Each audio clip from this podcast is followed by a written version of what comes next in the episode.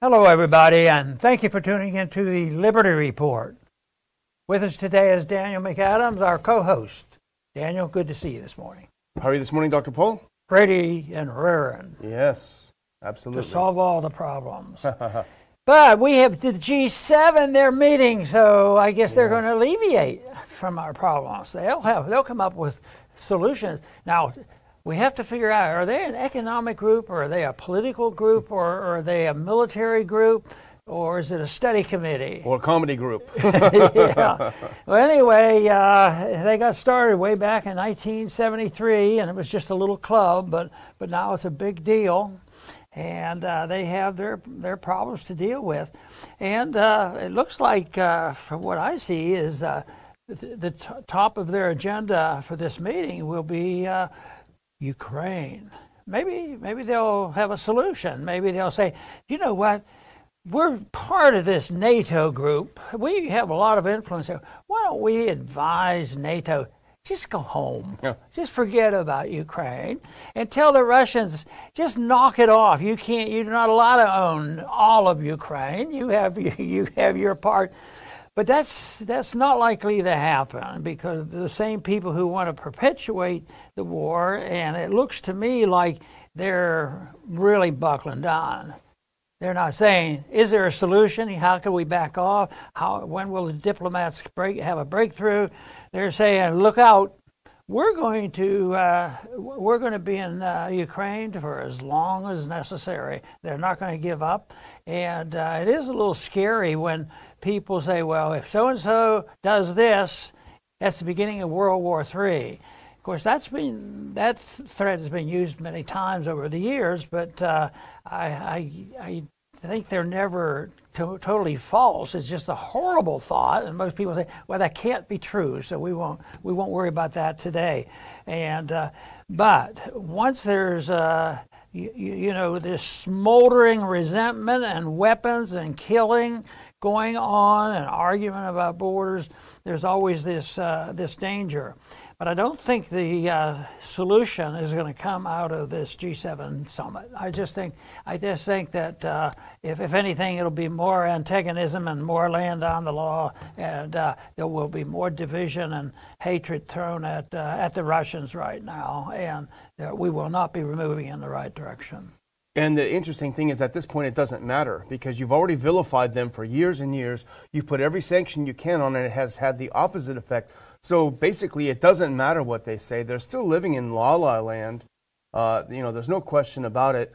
Uh, the, you know, they've been pushing a military solution rather than a diplomatic solution, and now it's become a self-fulfilling prophecy because there is no diplomatic solution. There is absolutely no incentive for Russia to sit down now that it's winning, and it looks like it may take Odessa in the near future because Ukrainians, Kiev has moved reserves from Odessa up to Kharkov to try to plug that hole.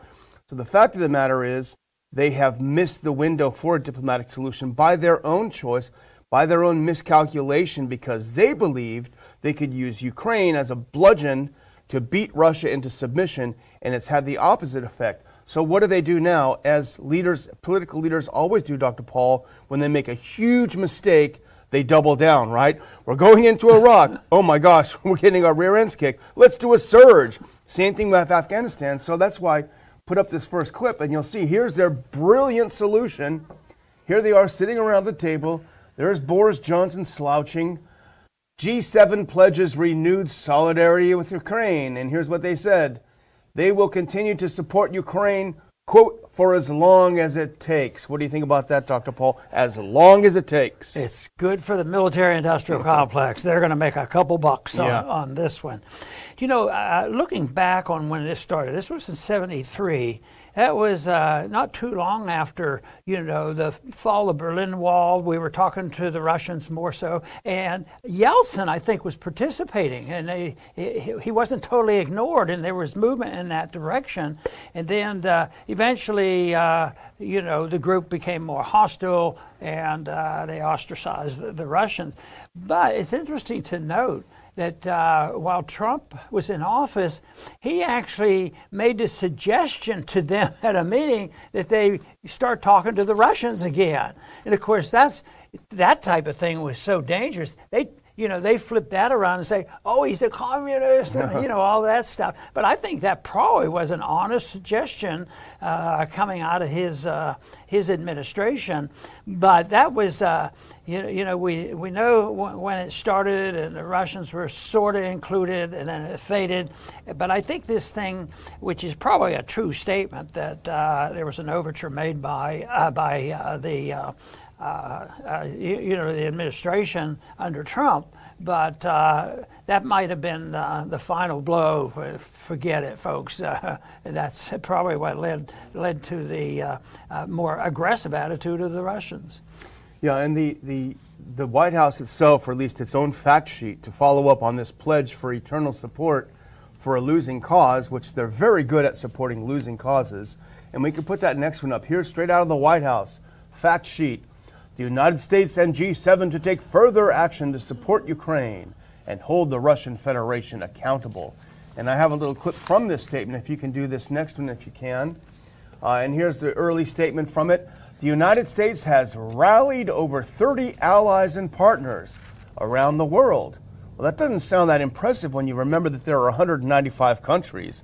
So we're bragging about rallying 30 of the 195, and just put that back up if you don't mind. And here's what they're rallying to do, Dr. Paul.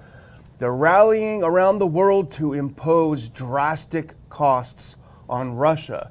So I went back and looked around, and what are these drastic costs that Russia is facing thanks to these sanctions? Put up that next clip, please.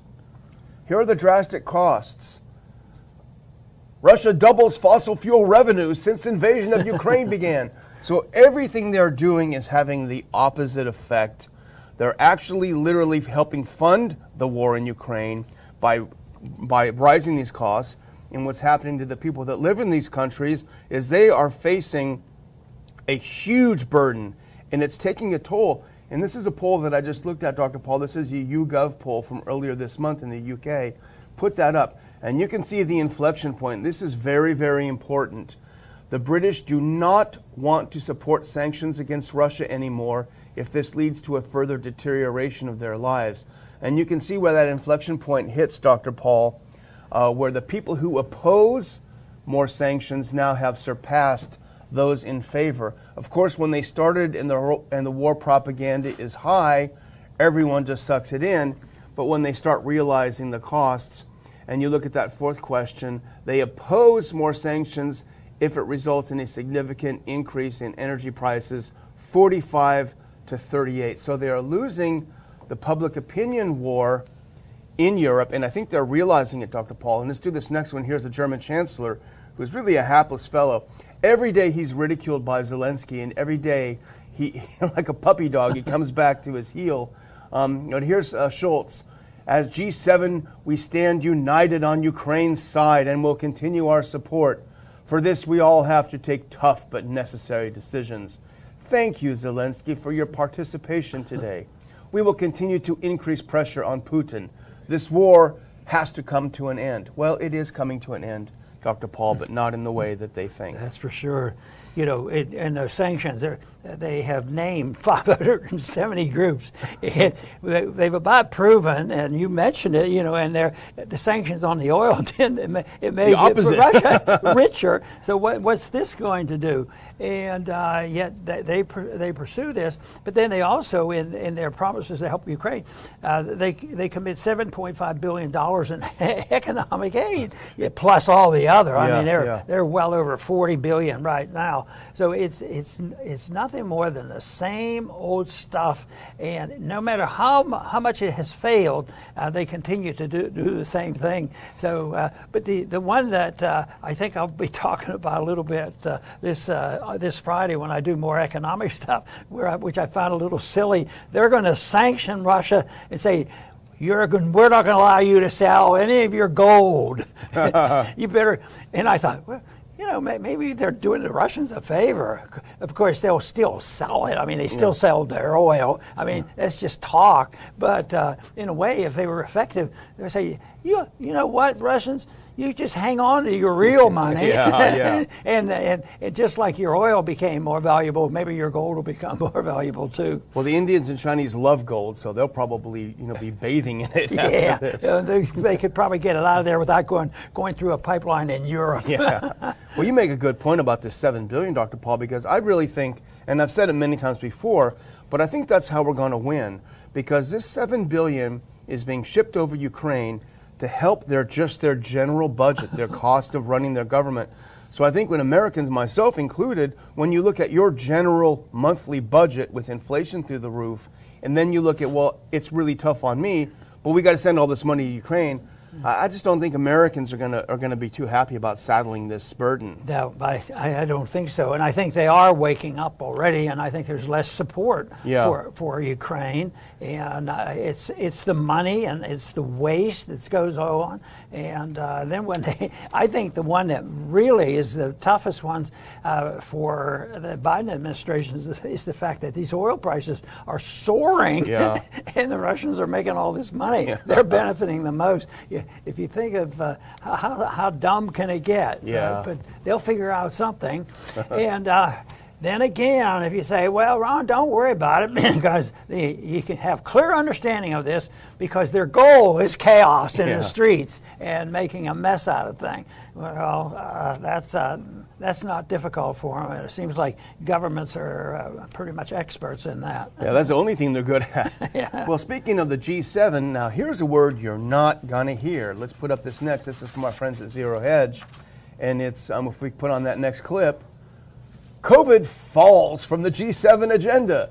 Focus now on Russia, Russia, Russia. and it's a great article. I encourage our viewers to read the article. But he's saying, you know, remember just at the beginning of this year when the TV or the web nonstop COVID, COVID, COVID, Fauci, Fauci, Fauci. Well, the one thing that you're not seeing at G7 is any talk of COVID at all. They found something new to scare the people with. The question, Dr. Paul, is is it working? You know, they they want to emphasize Russia, of Yeah, course, yeah. and uh, what's going on in Ukraine. But the secondary topics, I, I think, are pretty interesting and useless too. Uh, we need to talk about uh, climate ch- uh, climate change. yeah. Uh, we have to have that high on the agenda, and gender equality. Oh, yeah, of course. So uh, that that will save all save the world too. Uh, you know, by by all that mischief.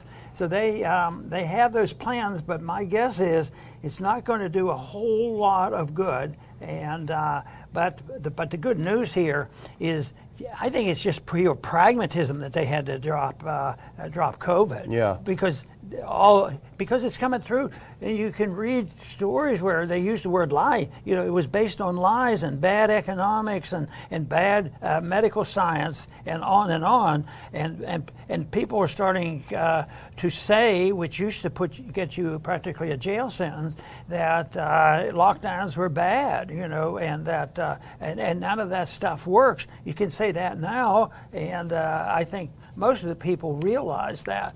So the re- rebellion came on when they decided football was more superior than anything else, and we want we don't want to go to this football game with our mask on, and we don't believe your lies. and you- you're right. The lies did take over, and people realized it, and they realized they can't push it anymore. And the article points out that the infection fatality rate was much lower than they said. Uh, the idea that the pandemic of the unvaccinated would be the next wave that didn't happen at all. And in fact, they have a link to uh, an article about the fact that people who have gotten all their shots and boosters now appear to be more likely to get the virus than those who haven't had anything. We talked about that a couple of weeks ago, and that was, I think, a Johns Hopkins study. So it Right. wasn't some crazy thing. So this is gone. They need some more fear. They're trying to push Russia as fear. But the, in the article, Dr. Paul, I noticed something that, that reminded me of something that you said, which is they're still trying to deflect. Because as they pointed out, and as you said from the beginning before COVID, this inflation business started before COVID. So they can't start saying, Russia, Russia, be afraid. Don't look over here at inflation because that was already baked in. Absolutely.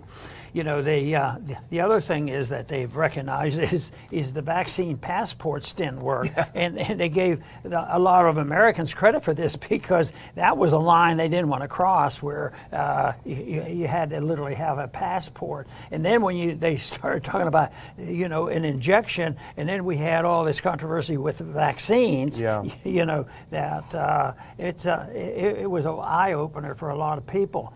And uh, the the article also mentions that most of the most of the Enlightenment came. Uh, uh, in in the states that have a political significance to it, where the shift is. And there was uh, of this polling that occurred yesterday. Uh, somebody started. It was amazing. It was even reported on CNN that they they looked at the uh, registration rolls and over a million people I didn't know they had the details of this. A million people went from being registered as a Democrat to being registered as a Republican. So, well, they'll fix that with mail-in voting. Don't worry. Yeah, yeah, right? Doesn't matter how you vote.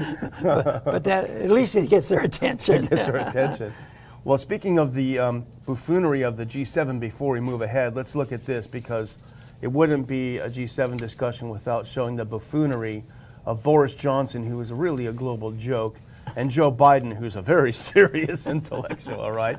But here's a graph. This is from Pew. If we could look at that next one just before we move on. Um, and this shows how uh, Americans' biggest concern now is inflation. And you see that COVID is at the very, very bottom of the list, below racism and road conditions and climate change. So people aren't concerned about it. And that's why their fingers are in the wind and they're not seeing something. But here's something else that they're probably concerned about. And if we can put that next one on, this is from our friends over at the Libertarian Institute. They've, they've noticed this, and it is pretty important uh, for the military. The Pentagon is struggling to recruit young Americans. The Army is waiving high school graduation requirements. Basically, if you've got a pulse, and join the Army. It looks like that's what they're saying, at least. Yeah And you know, uh, the conditions that exist, you know, uh, are we in a, in a war or are we in a war and economic condition all have an effect on, on recruiting. But in the 60s, uh, the recruiting went way down because yeah. uh, the uh, our country was waking up a lot sooner than our leaders were waking up. So they uh, uh they they literally you, you know uh, would would uh, you know have to go out and get, the troops, and that's why there was the draft, which further compl- you know complicated things and, and angered people. That's when that's when the revolt came uh, came uh, uh very clear uh, in the streets, our streets, and people say this is too much.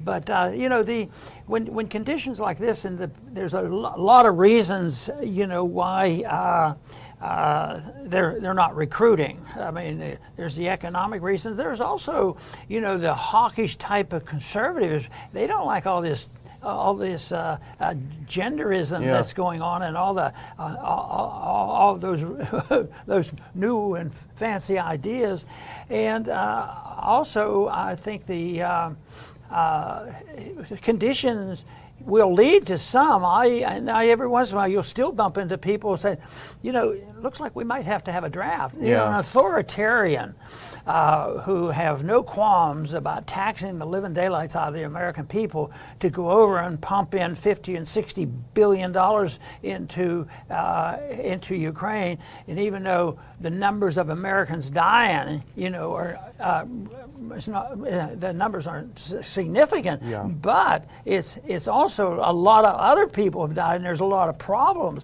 and there's a lot of economic uh, uh consequence from this, and uh, it's uh, it, it is also affected, you know, the recruiting and this this was true on a lot of people that were in the reserves that got sent over in the Middle East wars, you know, the Bush wars, because they didn't have enough people, but they called up all the reservists, and some of them, or a lot of them, were single mothers with kids at home, and and they called them up, and uh, they uh, they uh, uh sent sent them over there. there was no no easy answer to that. It made the, made the things much worse. But there, I think basically, the fact that there seems to be like a shortage here, it might not be the worst news in the world. Maybe that'll make the, the leaders stop and think maybe defending liberty uh, isn't best done by taking away liberty. Yeah, exactly. well, here's a couple of numbers from the piece, and let's put them on so we know what we're talking about. put on that next clip. Uh, this is from the uh, Libertarian Institute piece. NBC News obtained an internal Defense Department survey that found only 9% of qualified citizens want to join the military, the lowest result since 2007. And that's with lowered standards. And they go on to talk about the Army is well short of its recruitment goal. With just three months left in the 2022 fiscal year, that branch has met only 40% of its objective. Way, way low. And so you, you, you touched on it, though, Dr. Paul. Why is that? Well, we don't know exactly. There's probably a number of reasons. The economy is probably one of them. There's nothing like the poverty draft to fill up those ranks. But you got to wonder about the vaccine mandate. A lot of people left the military because they say, hey, take this jab or else. then they started dropping like flies and they weren't too happy about it. There might be another reason, which is the intense um, virus of wokeism, and you suggested it earlier, that has seems to have infected the military more than any other aspect of our society. The one branch that's supposed to blow things up and kill people has gone nuts with woke. And here's an example uh, the United States Marine Corps, the champions of blowing stuff up and killing people. Uh, and when you need it, you need to have a Marine. Well, they've kind of changed their tune a little bit. Let's put on that next clip if we can. Here they are with a rainbow bullet in their helmet, and it says, This is the U.S. Marine Corps official Twitter feed. Throughout June, the USMC takes pride in recognizing and honoring the contributions of our LGBTQ service members. We remain committed to da da da da da da blah blah blah. Not to say that you should discriminate against people, but the fact is they are pushing this. And the other thing, Dr. Paul, I'm going to play a short little video clip. This is the United States Navy. They actually made a video telling people how important it was to use the right pronouns. Let's listen to about 30 seconds of this. It seems like it's fake, but it is not fake. Hi, my name is Johnny and I use he, him pronouns. Hi, and I'm Conchi and I use she, her pronouns. And we're here to talk about pronouns. What is a pronoun? A pronoun is how we identify ourselves apart from our name, and it's also how people refer to us in conversations. Using the right pronouns is a really simple way to affirm someone's identity. It is a signal of acceptance and respect. If it's a signal of acceptance and respect, how do we go about creating a So the safe thing is, Dr. Paul, can you imagine watching this video and saying, "Hey, I want to go join the Navy"? I was thinking, what is Putin looking at? Does he become frightened? He looked at the, oh boy, we better get busy. Look at the look at the enemy, you know. Look at what they're doing. So, but then there were how many how many thousand uh, naval reservists just got fired or Yep. will be fired will be, yes. because they won't take the vaccine. So first on, we, we report that uh, uh, the, um, the the vaccine issue is dead and gone. Yeah. At the same time now, uh, they're firing people because they won't take the vaccine, which causes more harm than good. Yeah. And uh, it's all, well, chaos is our goal, and we're achieving it, and let the Marxists move in. so, uh, but the people are waking up, I still believe, uh, because they're going to all turn into the Liberty Report. Well, in fact, I'll just close by saying that we, we did get better numbers yesterday, and we appreciate those of you that watched it. Maybe you're coming back from your vacations. Dr. Paul, you told me earlier we don't get vacations. Why should they? but um, but we do thank you, whatever the case. We're happy that our numbers are up, and if you're watching, please try to get other people to watch the show, and please hit the likes and comments. Um, and uh, so we can get more people interested. And one of the things that the show is good for is giving you all news about things that are happening with the Ron Paul Institute. And we can put on that last clip. You've seen it before, and you'll see it a couple times again. But this is our September 3rd conference. We're selling tickets pretty well. Anatomy of a Police State. Over a quarter of the tickets have been sold. You got a couple of months. You have a month left, a little over a month left to get that great early bird fare. Get in cheaper than last year. Trying to make it easy for folks to get together. Um, so I will add in the description uh, how to get your tickets. But if I forget for some reason, ronpaulinstitute.org, you see it on the upper right hand corner and click and get some more info. And get those tickets. We want to get together. It's the only way we're going to challenge the bad guys is if we get together and compare notes. This is a good time to come to a meeting like this because there will be a lot of discussion on, on the current events. I believe that we're in a position right now where the bankruptcy, both moral and financial, is becoming very, very evident, and it's not going to be reversed overnight, and all of a sudden we're going to reverse to a much freer society. It doesn't mean it's not available to us, but I think the climactic end of a bankruptcy, you have to do something about it. You know, whether it's an individual with financial bankruptcy or a country that becomes morally bankrupt. And uh, in a way, maybe maybe this debate over the abortion issue might be sort of uh, seeing the the end of the moral bankruptcy, or at least addressing that the subject. But this is this to me is you know so, so important because uh, the change is what's happening. I think the inevitability of something not working forever is true. We're we're broke it's going to be that way. We're not going to work harder. We're not going to become more tolerant automatically. And we're going to have a point in time where we as a country will have to make a decision on do we want to move in the direction of more liberty and, uh, and, and defend, uh, defend those principles that started our country, or are we going to say, well, it's a losing cause. Uh, I'm either going to move or not pay attention, and it will never get as bad as you guys think. You worry too much. Uh, I, I, think a bankruptcy, financially and morally, is something that uh, when it's coming to a conclusion, is serious business. It's an ongoing crisis. of The moral standards is an ongoing uh, problem that exists in this country for 100 years, the same way as our economic, uh, philosophic crisis has been here, and the financial crisis is obviously getting much, much worse. So the climactic end will come.